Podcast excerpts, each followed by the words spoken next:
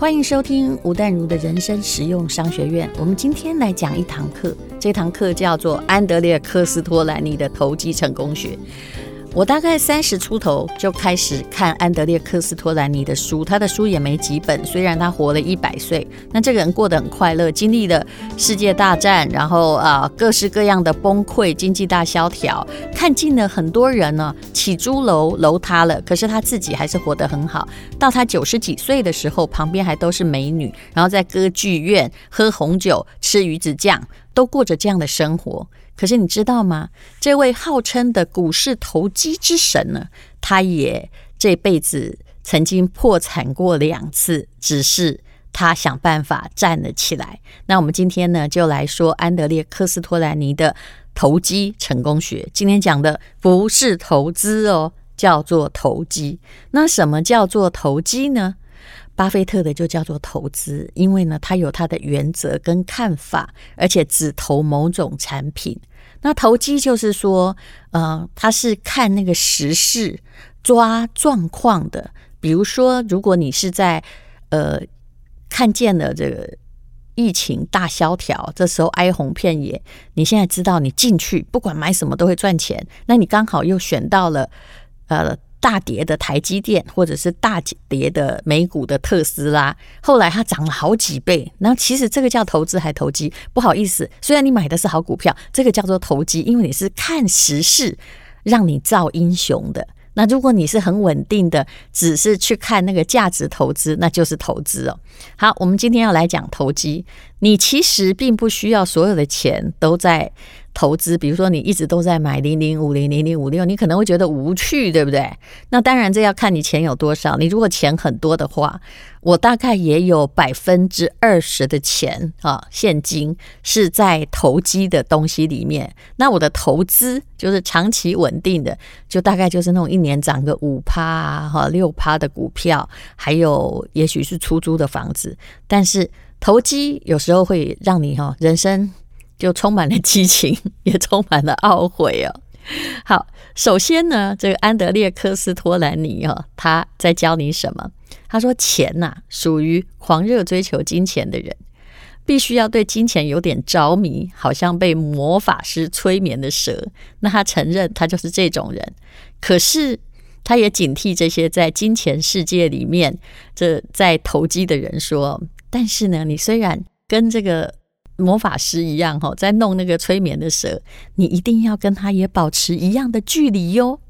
大家想一想，这句话是不是很有哲理？你爱钱，但是又要跟他保持距离，否则你还是会被他这个咬到的。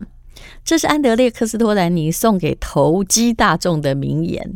那他是一个没什么工作，每天呢都在追逐金钱啊，虽然曾经破产过，但是活到90几岁，他还是蛮有钱的。很擅长用钱赚钱，也不讳言钱的妙用。那有了钱之后呢，其实我觉得安德烈科斯托兰尼对我的影响是蛮大的。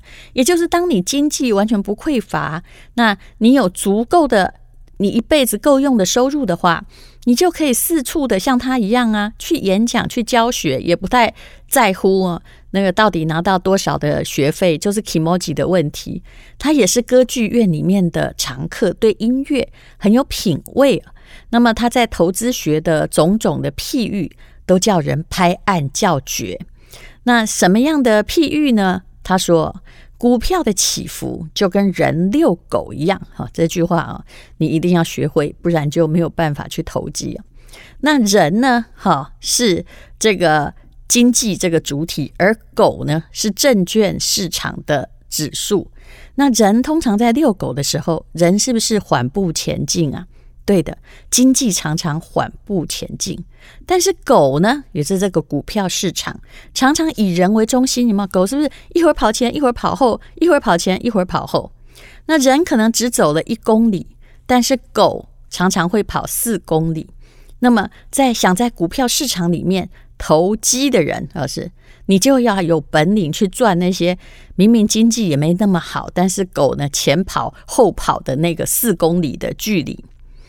这位安德烈·科斯托兰尼他是一个犹太人哦，那他们对赚钱很有一套，也跟他们的历史命运有关。为什么？你觉得什么样的人需要钱？其实常常被迫颠沛流离，然后又自己知道有一点聪明的人最有想要赚钱的欲望，因为赚钱能力对犹太人而言是他们是不是可以保全性命于乱世的能力。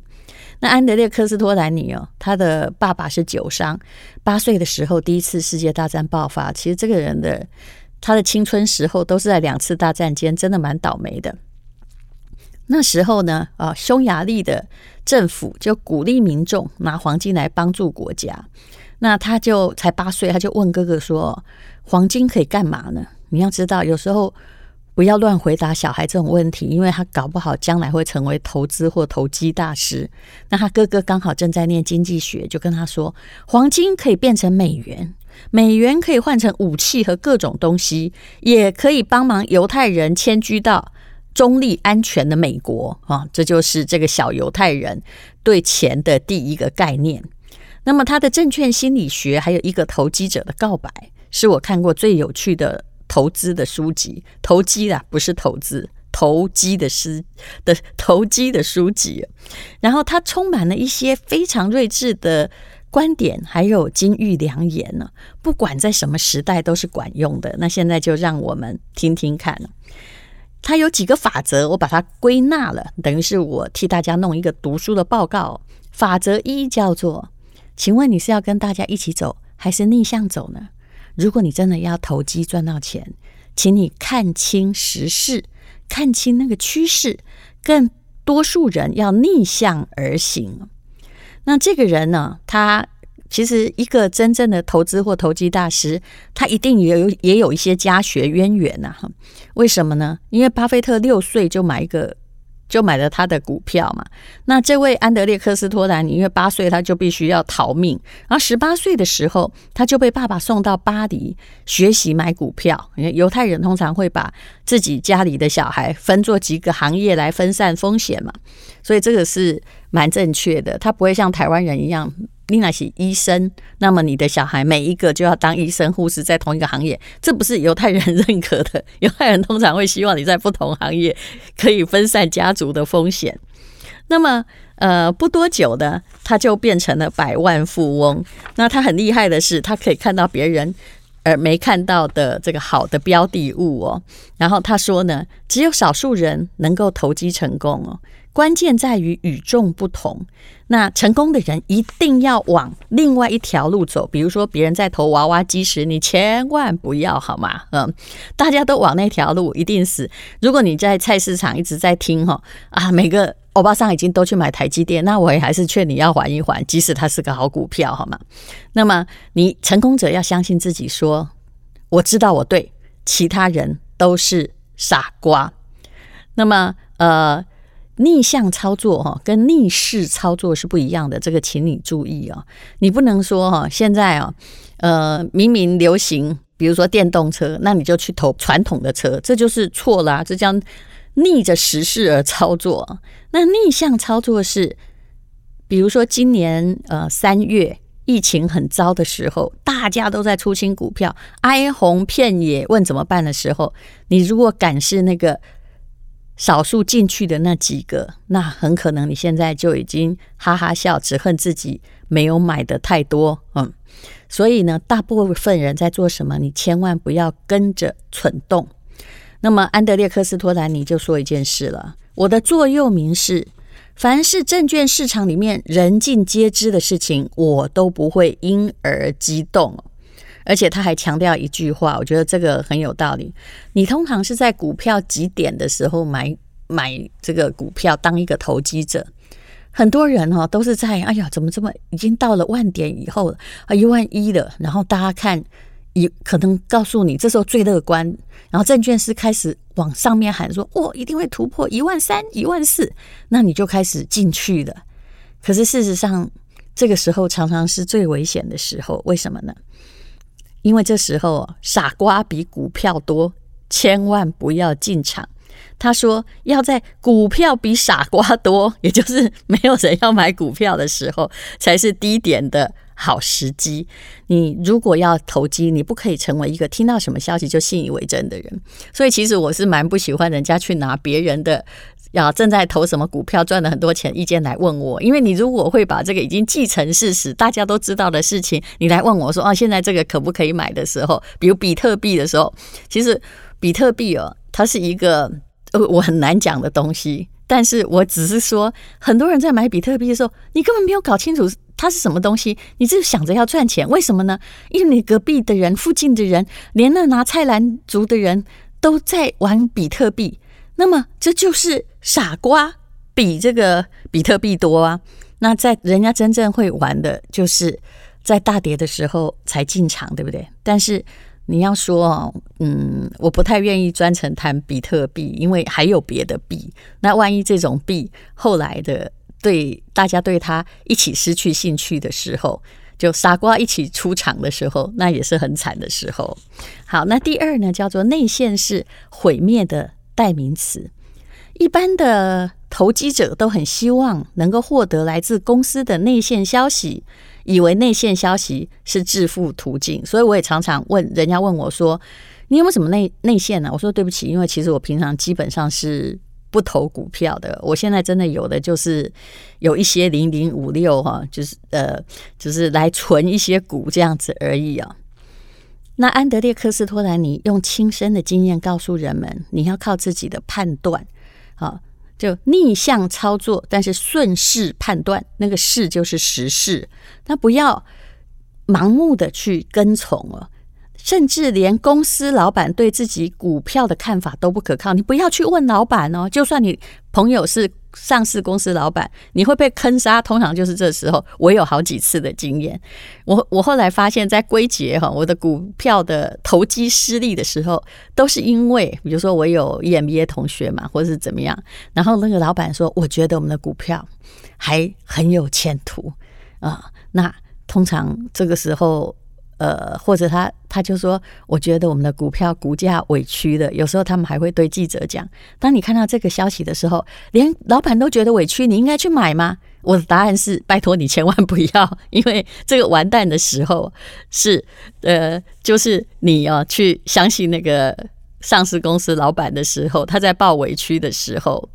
因为有时候当局者迷而且每个人老王卖瓜都说自己的东西很好。安德烈科斯托兰尼在很年轻的时候，曾经因为一次洗获内线消息全军覆没，所以年轻的时候损失过是很好的。他那时候呢20几岁他已经赚到了人生的100万，当时100万很多，是大概20年左右吧。他可以享受这个上流社会的富裕生活。那时候呢，名不见经传的安德烈科斯托兰尼曾经长期住在一间饭店里面，你知道他在干嘛吗？他每天就在那个有充满最多的证券公司的老板或上市公司的人常常来往的饭店，因为他现在已经有了钱嘛，他每天就想要听内线，竖起耳朵想要偷听这些商业巨子在聊些什么，所以他自己跑去住那个饭店了，看看能不能找到让他更加有钱的线索。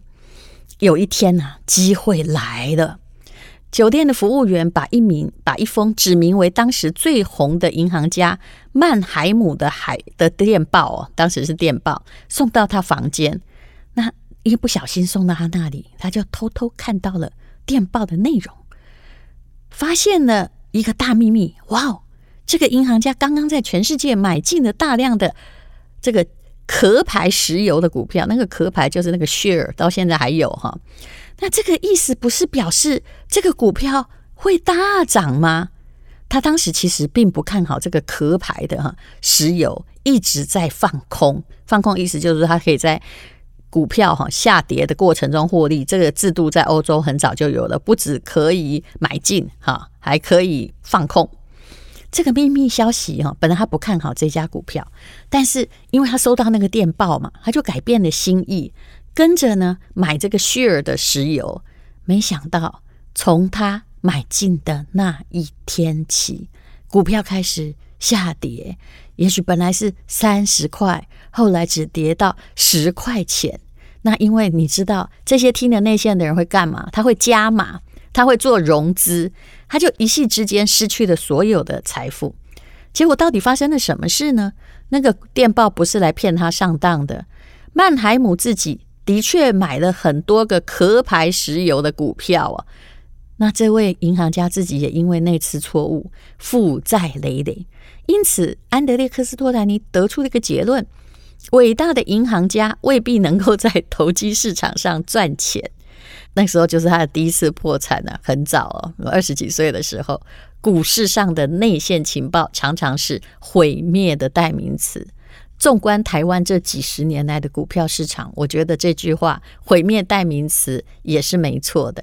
以前股市的4大天王呼风唤雨，每个都有内线，甚至人家还请他们帮忙炒内线，还有各式各样的股市大师，也许你现在还记得几个名字，而今安在在。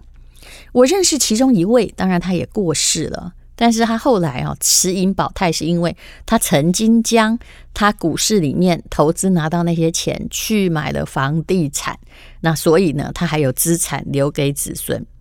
所以安德烈科斯托兰尼每次到哪儿，大家还是一样，跟台湾的朋友们一样希望他报名牌，但是每次演讲他都是在一开场就建议大家不要指望任何建议，建议者都是居心叵测的，是银行或其他的利益团体向大众推销股票的手段呢。有一次他干脆建议那些渴望能够得到内线的读者说：哎，这样子好不好？你就不要一直在问我了，也不用这么忙啊，你去药店买安眠药啊。人家问他说：那我为什么要买安眠药？我问你股票。他说你就买各种国际标准股所谓国际标准股是什么？ S&P500 啊，对不对？也许你也可以买台积电啊，买 ETF 台湾50啊56啊，然后睡上几年。如果你真的就买了这些股票，买安眠药一睡好几年还活着能够醒来的话，我跟你保证你能够赚钱。如果你一直想要内线，那么你就没有投机者的天分，因为任何的内线只要是别人知道的都不会赚钱，没有人能够给你100%能赚钱的建议。但是你可以做什么呢？来了，在寻常生活中追踪金钱的气味。我有个朋友很厉害，他是专门的趋势投资者，他其实应该就是叫做投机者啦，我们如果诚实一点的话。比如说他有一次去日本，发现他还拿着那个 Konica 数位相机，可是很多日本人已经拿手机在拍照。他从那个时候他就知道这个手机呢应该是挺厉害了。那任何一个东西的兴起，周边的被动元件或者是什么样的厂商，他也会跟着赚钱。所以呢，你要去看那个时事，而不要去看这个内线。怎么样赚到投机的钱呢？安德烈科斯托兰尼说的更玄了，他说那是个艺术，不是科学没有一定客观的方法可循。他说你看那些每天在看线图的人，他很会看线图，自称最专业的投资者，绝大多数下场都很惨。你刚开始可能靠线图赚钱，但最后一定会赔钱。这讲得很狠可是我说实在，我老实跟你说，我有很多台大 EMBA 的同学，他们就是本身写的软体就是线图，每天在看那个线有没有在这边冲进冲出啊。有一个人他跟我说他每次都赚钱，那我就问他为什么。有一天他就带我到他家的他的办公室的一个很大的电脑，他就跟我说：你看，我就会用电脑去分辨出哪一些股票的线图只要出现这个线呢，就是有人在大批进股票，那你只要在第一时间点进，对不对？然后比他早出，你就会赚钱了。我心里想，废话，这个团体也不太高明嘛。但问题是有些人现在很多商人是故意跟你制造这是大批买进，但是他又在另外一边放空。那线图呢，其实不能够预测未来的趋势。那未来的投资行为怎么看得出来呢？安德烈·科斯托兰尼说，我对于报纸上的新闻比行情更感兴趣，行情已经是过去式，而新闻可能变成明天的行情。所以他每到一个城市就开始跟计程车司机聊天，他都会问司机说每天赚多少啊，生活费够不够啊，对社会的这个政治的观点还有国际趋势的看法如何？该城市的物价水准高吗？反而他就是开始聊天。其实很多时候听专家讲不重要，听新闻里面去嗅出那个资讯事实上是比较重要的。比如说我要讲的就是为什么我会看好，以趋势而言，如果我是一个投机者，我会看好越南呢？答案跟中美贸易大战是有关系的。如果你只是看那个名家在那边说预言中美贸易大战到底谁赢谁输，这没有意义嘛。但是你要先想到中美贸易大战的时候谁会受惠呢？有没有打起来不管，因为大家所有商人会先避险，他会去哪里呢？我告诉你，他不会来台湾，大陆的这个厂商不会回台湾设厂的，是那些很高级的我们的那个镇国神山之类的才可能。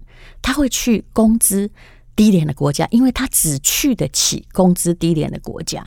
所以2015年的时候，我们公司我有把分公司设在越南这个做什么事我真的不能告诉你啊。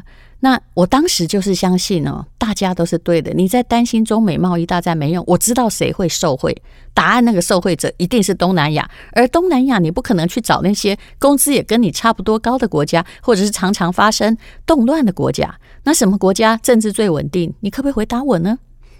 答案不是民主国家，我跟你说共产国家的政治是最稳定的。所以中南半岛里面越南呢就会在那个政府的这个一力一心扛起来，大家这个撤退中国，对不对？越南全收。所以他们短短的光工业厂房的地就在中美贸易大战的那个半年之内，可能不到半年了，那个工业地本来没有人要可是后来涨了3番，我很多朋友在中间获利。当然我也有获利，但是我公司做什么先不告诉你。所以你要看得懂，真正的投机者看得懂那个趋势在哪里。当然啦，我有点鼓励你如果你的钱够多，够多也不用很多假设你有100万的话，都是现金，你拿2成出来投机试试看，你看这个时代的趋势的风向对不对？然后你有一些钱呢，每年该存股的也该存股，因为存股可以顺着经济成长而成长。我觉得这就是一个比较有趣，投机让你的生活像坐云霄飞车，充满刺激，训练你的心脏，但是真正的投资才能保障你的生活。谢谢你收听吴淡如的人生实用商学院。